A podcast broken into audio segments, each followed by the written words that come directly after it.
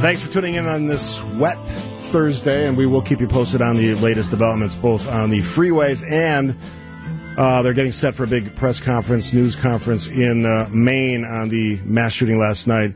Um, I had this interview scheduled before any of those stories broke, but um, I think it's an important one to have. We're going to talk to here on the Tri County Con- Con- Tri- can't say it this morning. Tri County Contracting Hotline. John Diedrich from the Milwaukee Journal Sentinel, who joins us. Good morning, John. Good morning, Steve. So the series that's launching today, being released today on all your platforms, is called Behind the Gun. And I, I was reading the first line of the story, and I think that's a great way to start the conversation. When you think about gun deaths in Wisconsin, what comes to mind? How did you answer that question?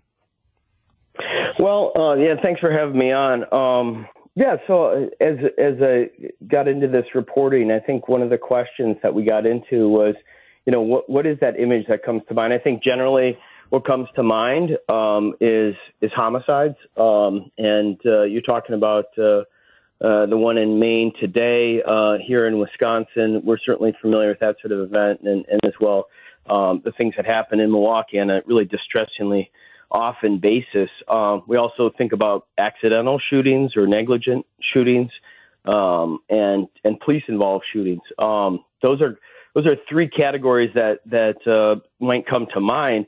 Um, in our research, we found when you looked at gun deaths that those three do not uh, tell the whole story. Um, they actually don't even come to a, a, third of all gun shootings, gun deaths in Wisconsin. This is the um, significant one, and I was shocked when I saw this. So just tell the folks this is this is was stunning to me. Yeah, so in Wisconsin, of 100 gun deaths, 71 are suicides. Uh, that's over a 16 year period. That number moves a little bit, but it's yeah, it's uh, 70, 71 per year.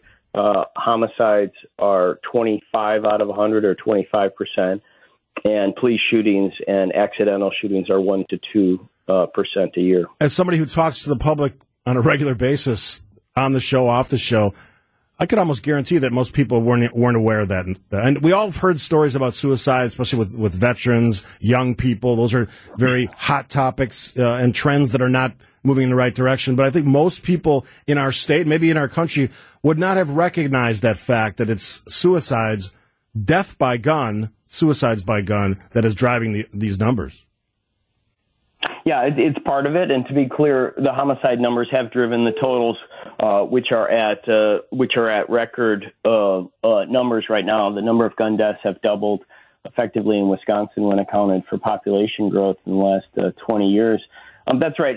Suicide, we don't hear about it. And, and I should say right at the beginning is very important in all this reporting that we're helping to point people to resources. So if anybody's hearing this and feeling triggered by this or feeling like they need help, uh, recommend they call in 988, which is the suicide uh, hotline um, that's available uh, across the country here. Great, great information. Um, but yeah, yeah. So, uh, so, suicide is just it's it's not talked about, and we don't. I mean, I've been a reporter.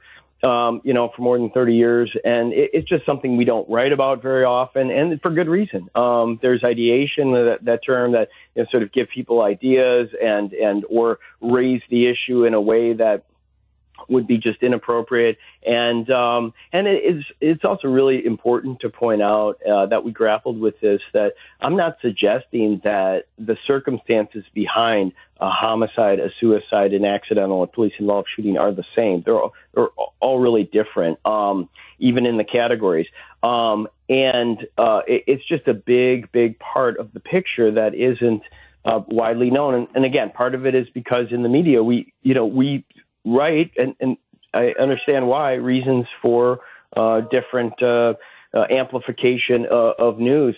Um, but what's interesting is I think there is, and I did this project through the O'Brien Fellowship at Marquette University and Journal Sentinel. Um, this what this uh, we're really seeing though is some new discussions that are happening and this project i really spent most of my time talking to gun owners um, and I think we're seeing some, um, at least new to me, and I think it is, according to other people, some new dialogue that's coming, uh, talking about um, what things might might be done, you know, in this to start becoming more transparent about this truth. I want to get to those personal stories in a second, but one of the things that also struck me was that there may be, and, and this is me saying this, there may be a perception that this is a urban problem, but in fact, it's not. What did your research find? Mm.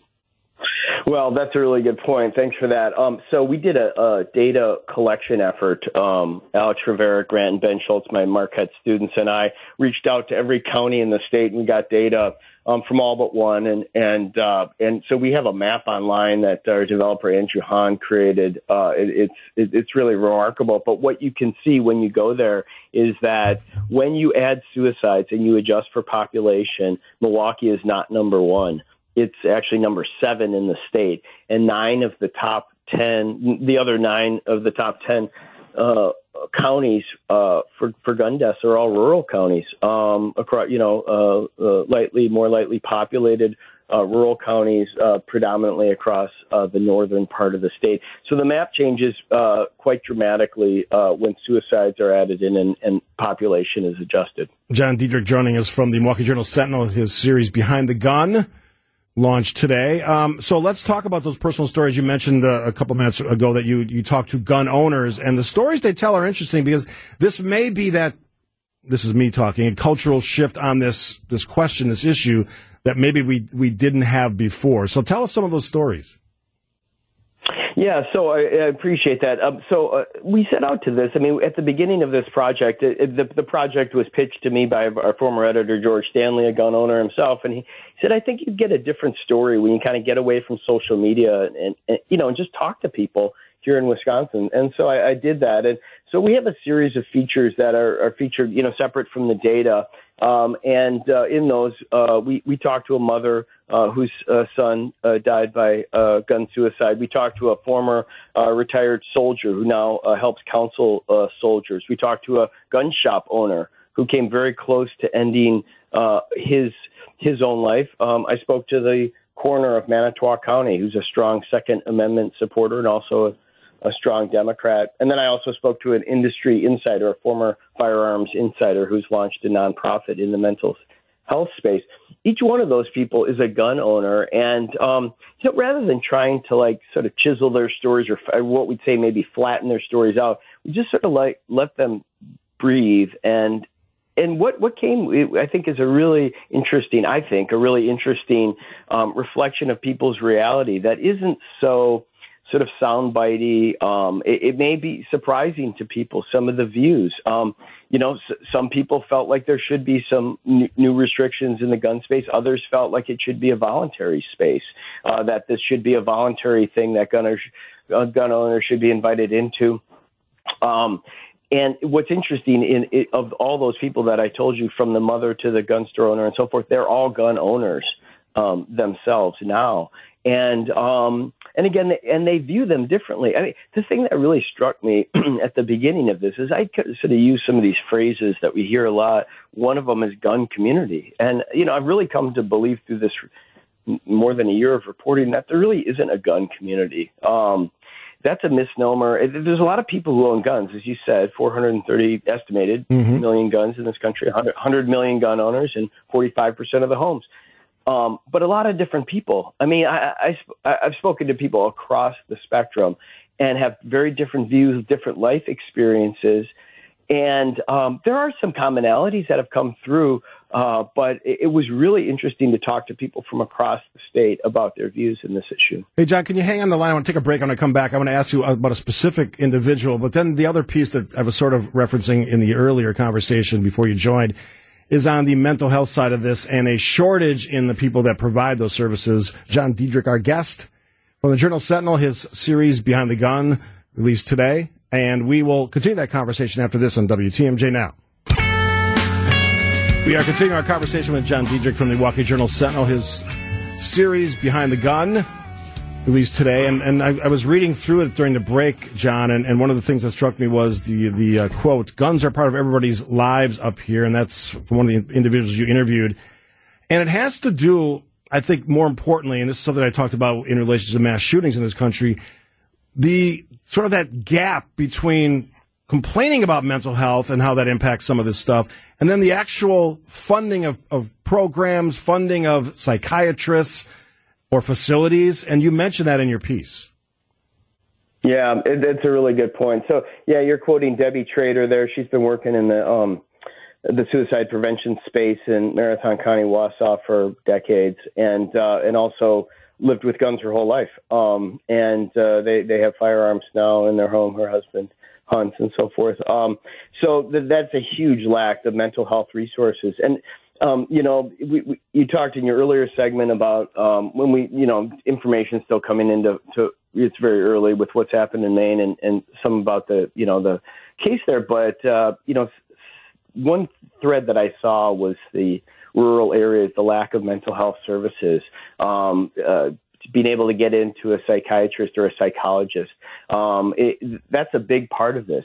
There also is a reluctance um, I found among gun owners, some, not not all, and again, there's not this like community that everyone's thinking exactly the same, but there is a reluctance by some gun owners I found to go see a therapist.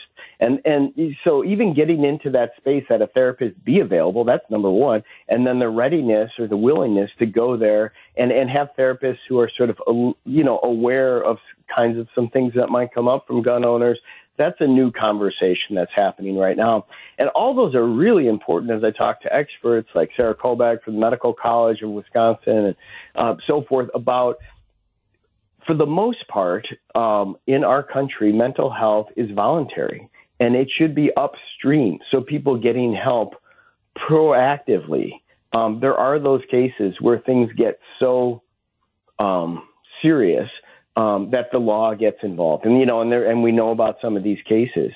But it's really important that the majority of time, and, and it's not the majority of people who have mental health either. I, I think it's really important too not to stigmatize everybody who has mental health as being potentially, you know, um, at, at, at risk of doing this because that is true that that's a, a component in there. But there are a lot of people who are seeking and getting help upstream.